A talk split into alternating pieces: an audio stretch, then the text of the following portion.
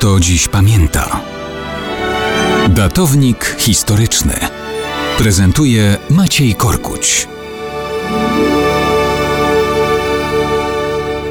Mało kto dziś pamięta, że 20 stycznia 1479 roku w Barcelonie zmarł Jan II Aragoński, zwany Wielkim. Był to syn Ferdynanda I Sprawiedliwego z dynastii Trastamara i Eleonory Uraki Kastylijskiej. Kim był ów Jan II?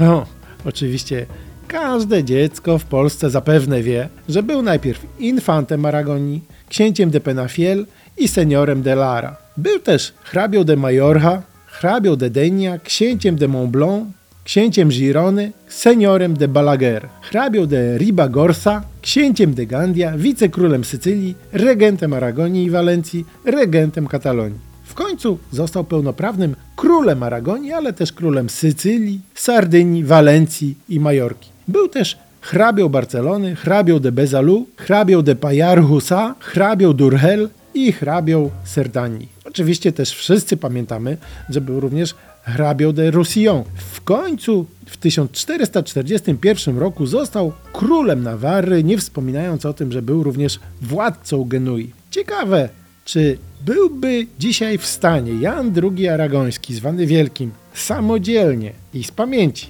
napisać swoje curriculum vitae, gdyby dzisiaj starał się o pracę w jakiejś korporacji? Szczerze mówiąc, mam duże wątpliwości.